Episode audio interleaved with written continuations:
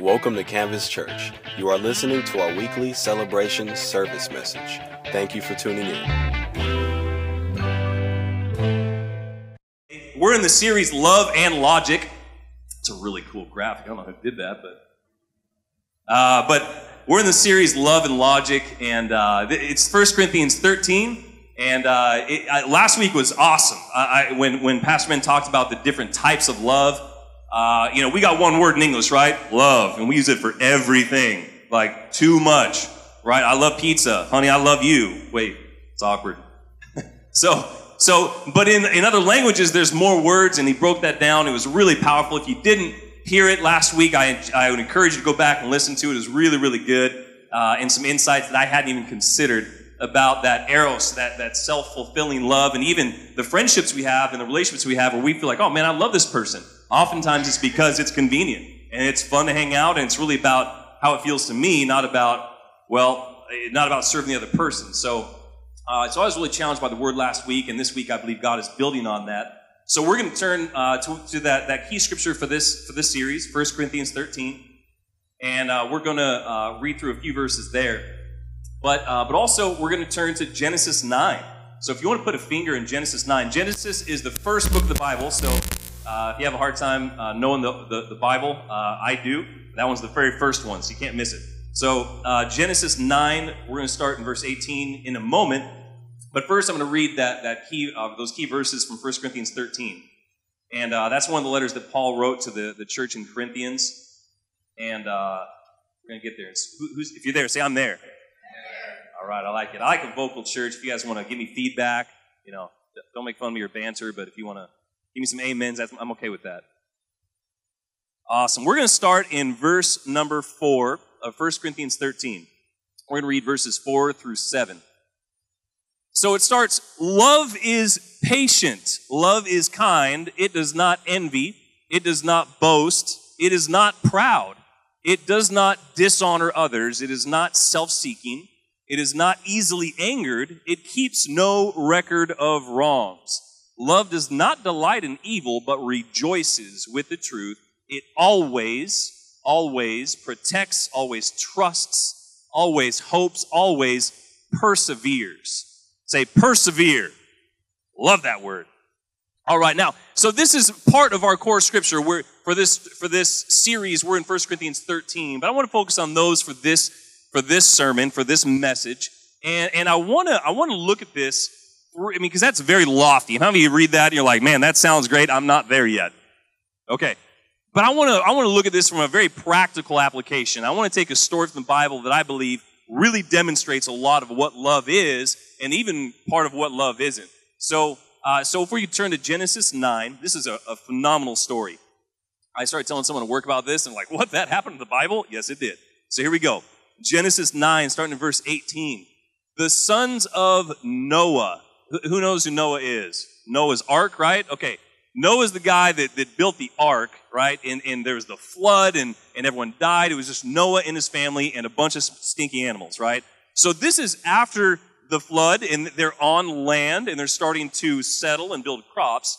So, and it said that, that Noah became the father of uh, Shem, Ham, and Japheth, uh, three sons, after he was over 500 years old. So he's lived a kind of a long life, right? So let's move on. The sons of Noah uh, who came out of the ark were Shem, Ham, and Japheth. Ham was the father of Canaan. So Ham's a grown man. He's got a son named Canaan. These were the three sons of Noah. And from them came the people who were scattered over the whole earth. Noah, a man of the soil, proceeded to plant a vineyard. When he drank some of its wine, he became drunk. Noah? OMG. He became drunk and lay uncovered, everybody say naked, inside his tent. Ham, the father of Canaan, saw his father naked and told his two brothers outside. But Shem and Japheth took a garment and laid it across their shoulders. Then they walked in backwards and covered their father's naked body. Their faces were turned the other way so they would not see their father naked. When Noah awoke from his wine, and found out his youngest son had done to him, he said with a headache, Cursed be Canaan! The lowest of slaves will be uh, to his brothers. He also said, Praise be the Lord, God of Shem. May Canaan be the slave of Shem. May God extend Japheth's territory. May Japheth live in the tents of Shem. And may Canaan be the slave of Japheth. Let me go ahead and pray. Father, thank you for your word, for these scriptures. I pray that you would help them to come alive to us as you have to me. I pray that my words would not be mine, they would be yours, and that every heart here would not hear my voice, they would hear yours. God, I pray that, that every barrier, every filter, Lord, I pray that every, every hindrance, every distraction, I pray against all of it that we would be able to hear your voice right now and that we would be able to understand the way you love us, God. That's what I want them to walk away with today, and I want me to walk away with is the power of your love, God, how you define love, what that means for us in our relationship with you, and how we relate to others. So make your word come alive as we as we talk today, Father. We love you. We thank you for this and, and for all that you've done for us. In Jesus' name, amen.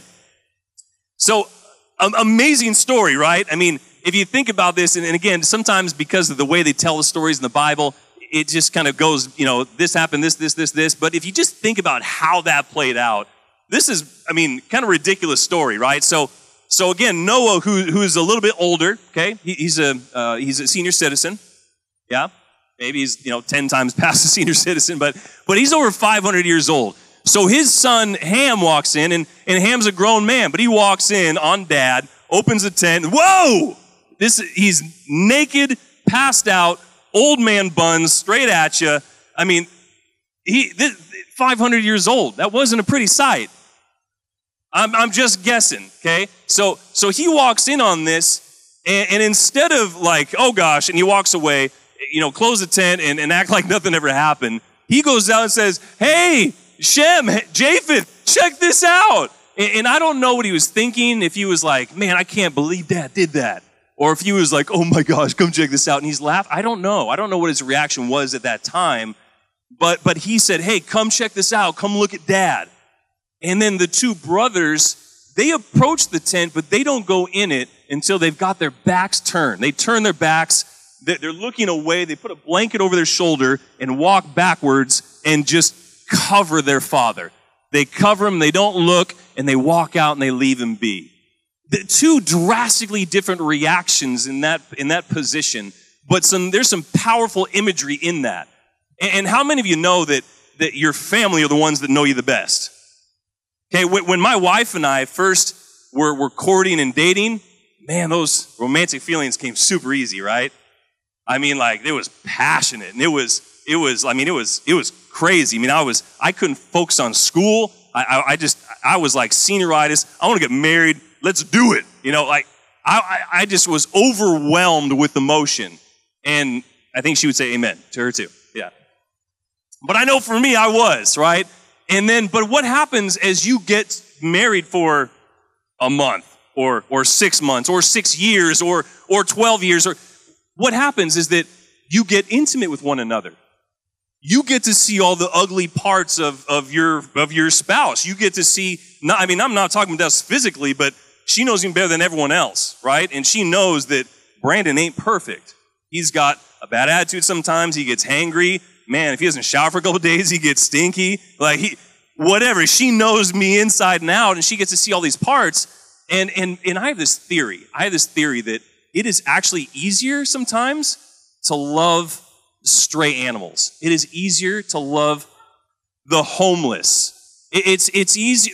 Honestly, I mean, think about it. I know it's funny, but but I'm being very serious that it's easier to love these people, strangers on the street, your barista at Starbucks or your coworker at work, because sometimes you haven't seen all their crud. You haven't seen all their, all their dirt. These are people that you don't know, and you can say, man, you're in a down and out position. Let me hand you food. Let me serve you. Let me do. But it's because they've never hurt you. I've caused my wife more pain than anyone else on the planet. Literally. But she decides to love me anyway. She chooses what she looks at. And so we're going to talk about what real love is because, yes, taking care of those stray animals is great.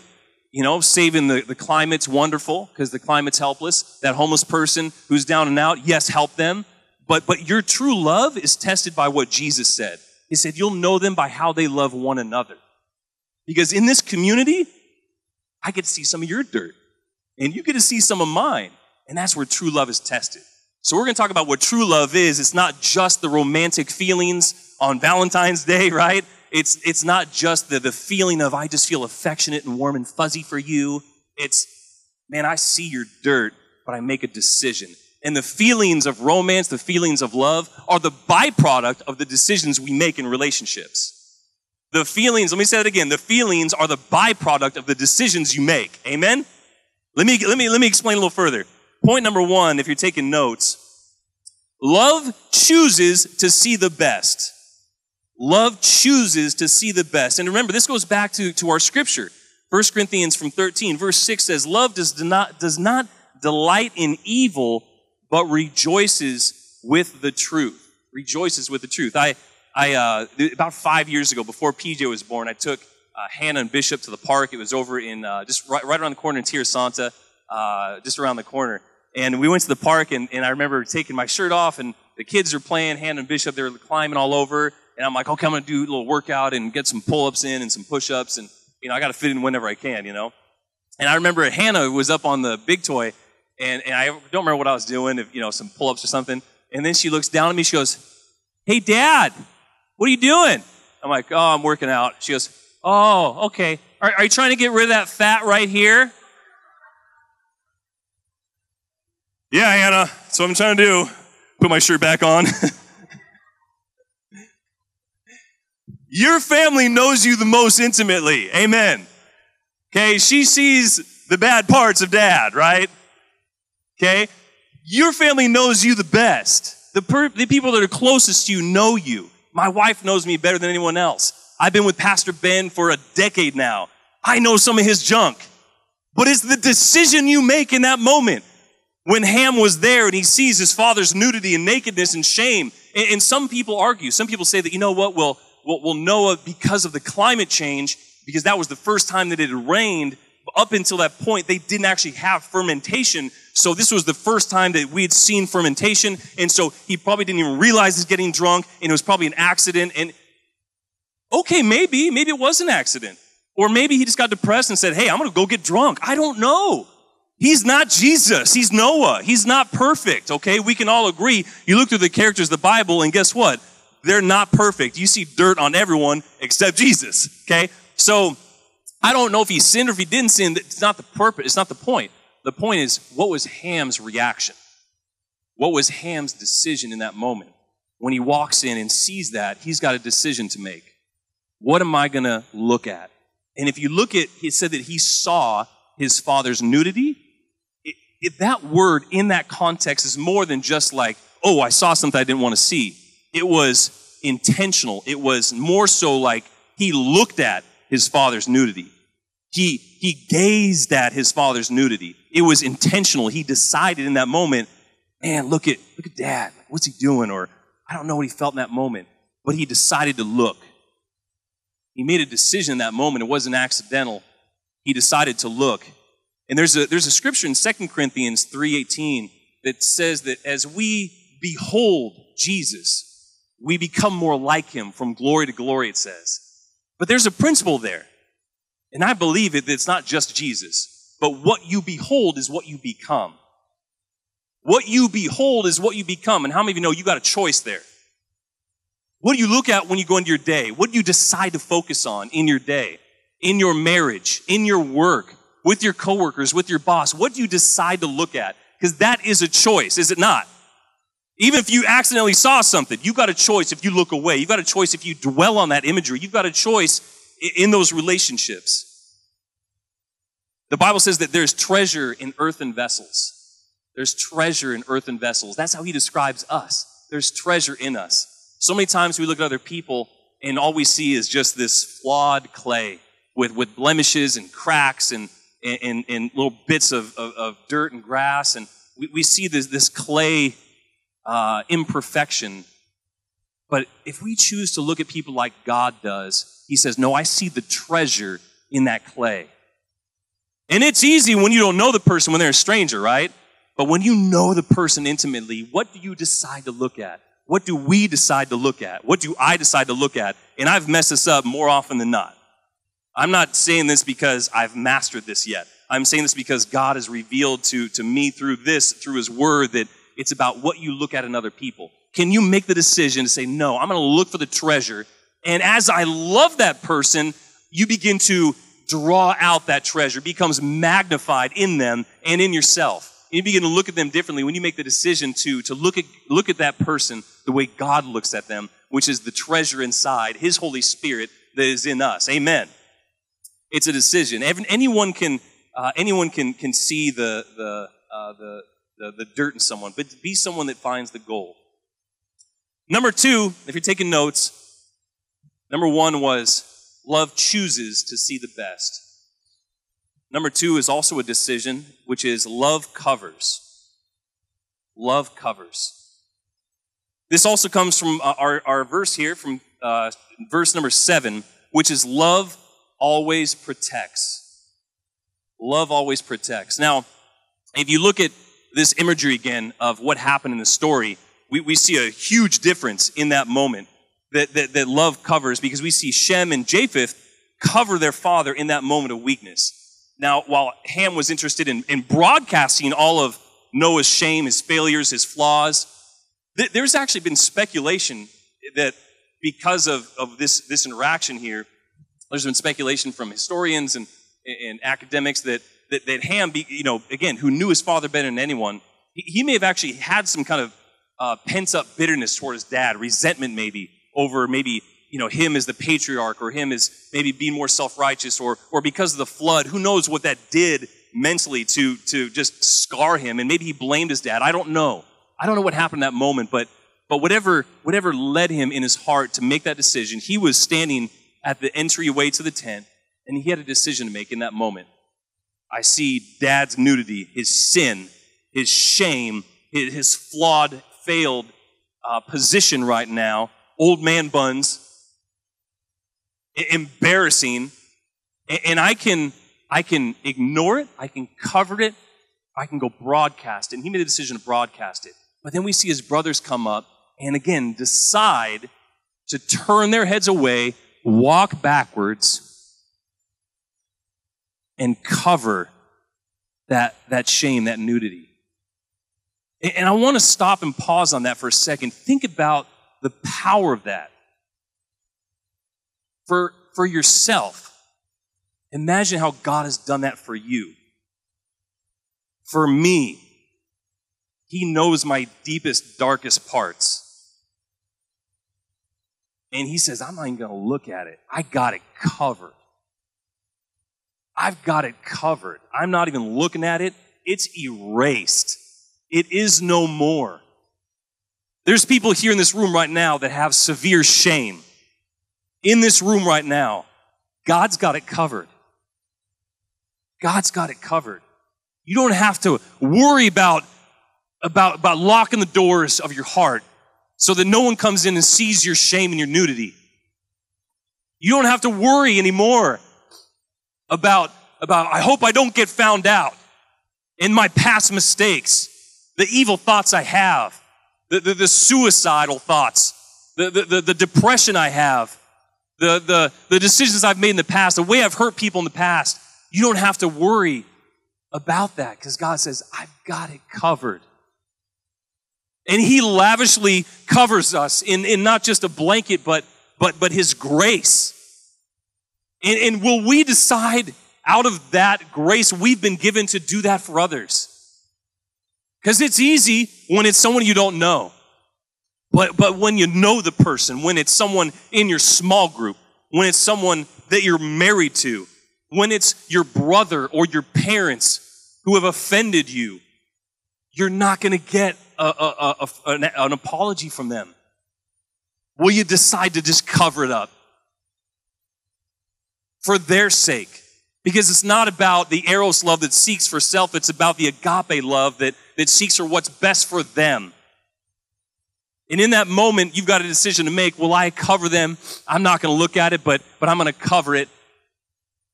Not to, not to protect them from, not to protect them from the, the consequences of their mistakes. Because I'm sure that Noah woke up and had a headache and he had plenty of consequences. But so that even in your own eyes, you can still have a relationship with that person because you're deciding to look at the right things. There's a couple really powerful verses uh, from Proverbs 10 12. It says, Hatred stirs up strife, but love covers all offenses. How many offenses? All offenses. If you're offended at someone, love can cover that. If someone's offended at you, man, shower in love. Love can cover that. Love can cover all offenses. In 1 Peter 4 8, it says, above all, keep loving one another earnestly. Earnestly means with effort. With effort. It's, it's not easy, but earnestly strive to love one another, since love covers a multitude of sins. How many of y'all in this room have sinned? Come on, let's start loving each other, because we need it. Okay. Love covers a multitude of sins. Whoever covers, in Proverbs 17 9 says, Whoever covers an offense seeks love, but he who repeats a matter separates close friends. Let me say that again.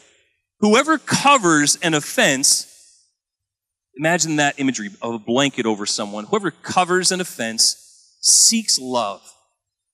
But he who, like Ham, goes and repeats a matter separates close friends. And we see it played out here in a tragic form. Some might say that, oh, Noah was too harsh on Ham. He, he cursed his son and his grandson. And, and we see that actually literally play out into their lineage, into the history of humanity. And I don't have time to go into that, but we also see Japheth and Shem who are blessed. But, but he who repeats a matter separates close friends. I don't know about you, but, but I've had relationships torn apart because of offenses, because of sin, because of uh, a lack of forgiveness. And if you've been around long enough, you've been part of a community long enough, you've been in relationships long enough, you see this time and time again. But there's a decision to make early on that they can avoid those separations, those divisions in our church, in, in your small group, in your family. But it comes down to a decision to cover those offenses. Amen. Number three, number three, love honors. Number three, love honors. I don't know if you've noticed this, but love chooses to see the best, love covers, and love honors. I don't know if you noticed this, but these are all decisions you got to make. These don't come naturally. These don't come naturally. This takes promise. Honor is huge. Again, comes from verse 5 of our scripture. Love does not dishonor others. Love does not dishonor others. Honor is a, it, it, it's a peculiar thing. We don't use the word much in, in our American society. But there, I mean, you look at different cultures and, and they call them like cultures of honor because it's a very honor based system because of your age or your status or your accomplishments or, or, or whatever. And, and, they, they, they're respectful. They honor one another. There, there's bowing. There's, there, there's practices that, that, that show honor to the host or we really lack a lot of that in the U.S., right? Our culture is very very casual. We, we don't show honor a lot of times. Or, or if someone has been honored, you get a lot of people will try to tear them down or po- poke holes in it because, and I don't know why this is. I'm theorizing here, but it's like we, we love like fairness and equality and we love these other words really a lot, which are, are great words, absolutely. But, but I think we're afraid to honor someone because we believe that if we honor someone, we, we elevate them and we, we, we, we give them honor or praise, that that means that, that we are therefore somehow diminished and that, and that we can't be unequal with them because we're Americans and we're all the same. Right? And so we're afraid to honor people and we will actually tear down people that, that should be honored. We, we, we lack honor in our culture, but not in God's kingdom. Because when you're from God's kingdom, you're not from this culture. And that can be a hard thing to separate yourself from the culture that you live in. But we live in the world, but we're not of it. So if we can dive into the Bible, if we can dive into the kingdom of God through community, we can begin to adopt a kingdom mindset. And God's kingdom is all about honor. To honor people, it means to promote, to elevate another's status. And so if, if, if we can honor people, we elevate them it doesn't mean we're diminishing ourselves any less because, yes, God looks at everyone uh, equally. He loves all of you the exact same. But if I can elevate my wife and say, babe, you are worthy of honor. You, have done such an amazing job with our children. If, if I can elevate her and give my wife praise, it doesn't diminish me. If anything, she's my, my crown, right? She's my, my, my trophy wife. But, but in all honesty, when we honor others, it doesn't diminish ourselves. But like we see Ham and, and Japheth who refuse to dishonor their father, and I will not take him from that place of elevation. He is our patriarch. He is the man of God. I will not remove him from that position in my mind. I'm going to choose to cover that up and keep him in that position of honor. They themselves were honored. And if we will choose to honor those around us, there is blessing in that. Amen. But that's a choice we have to make if we will choose to honor other people. In Romans 12:10, I love this. Look this up, read it, put it on your doorpost. Outdo one another in showing honor. Romans 12:10, outdo one another in showing honor. That's what God's kingdom is about. God's kingdom is about getting competitive. I can honor people better than all of y'all. I want to just encourage people and build them up and strengthen them and say, You got what it takes. Run that business. I know God's got power in you. You can do it. If you say, You know what, you did a great job with set up, setting up this morning. Who's here for setup this morning? Who helped? Got here early, helped. A few hands go up. Give, give them some, some, some, some claps. Man, I, I can't tell you how hard that team works. I can't tell you how much they come in. They're, they're getting caffeinated. They're smiling. They're working hard. They deserve honor. They deserve honor, and that's something we as a, as a kingdom of God need to lavishly exchange with one another. That we can learn to honor one another continuously. And again, we're not, we're not saying that you're perfect, but we, we give honor to one another. We elevate others. And as we continue to elevate each other, it all, it raises all ships. Amen. And it's not that I'm diminishing myself by any means to say that I, I am lesser, but no, I'm, I, I'm as, as valuable as, as all the rest of you in God's eyes. But if we can elevate one another, we're all going to raise up to a higher standard of what's expected of us. To know that we are all children of God. We're all heirs with Christ. We're all royalty in His kingdom. Amen. We need to go counterculture and learn to honor one another. I believe that's one thing that stood out to my wife actually, when, when she first met me. She said, You treat people differently. And again, I give God credit for that. He put a heart in me that cares for other people and treats people differently. Will we be that light in the world that says, I'm going to honor my boss when other people are talking, talking bad about your boss? Will you honor your boss? Well, you don't know the way he treats me. I don't care. Will you honor your boss? Because I didn't treat God well, but guess what? He showered me with honor. I didn't treat him well. I didn't treat my spouse well, but she continues to honor me. Well, we make that decision to honor people because Ham's actions were not honoring, they dishonored. The two brothers chose to honor their father, and they reaped what they sowed. We honor others because God showered us with honor. It, it says that we are co heirs with Christ. We are co heirs with Christ. If you've got a wealthy, a wealthy father, if you're an heir, you're going to inherit wealth, right? It says we are co heirs with Christ. I imagine that Jesus, the Son of God, has a pretty magnificent inheritance, don't you? You have been showered in honor.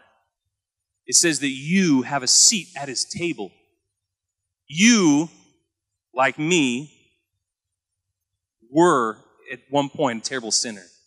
But God says, I've covered that. I've covered that.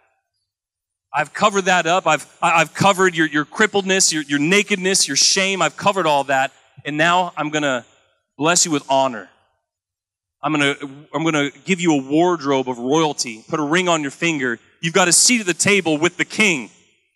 Something you don't deserve. And all we, we want, all we need to do is say, thank you. I accept that. I accept it. And some of us can't accept it for ourselves, and therefore we won't accept it for other people. And we have a hard time honoring other people because we haven't accepted that God has honored us. But that is the truth. How many even know that? Say amen. He elevated us to royalty. He, he caused us to be children of God, sons and daughters of God. And for all of us here, I think if we can accept the, the forgiveness that God gives us, he can begin, we can begin to show that grace to other people because it's not because your boss or your spouse have earned it or deserved it. It's not. And if you're looking for a spouse who earns it and deserves it, you're probably not going to be married very long. If you're looking to serve the perfect boss, keep hopping jobs. If you're looking to serve a pastor who's perfect, keep hopping churches. If you're looking for friends that will never offend you, you're never going to form intimate relationships. You will never form intimate relationships because you will be hurt. Expect it. If you're a close friend with me, I'm going to frustrate you or tick you off or just annoy you. Right? So expect it. But, but that's where agape love comes in and says it's not about you pleasing me perfectly. It's about a committed relationship where I'm willing to do what's best for you because God did that for me. Amen. Thank you for joining us today. For more information, please visit our website at www.canvaschurchsd.com.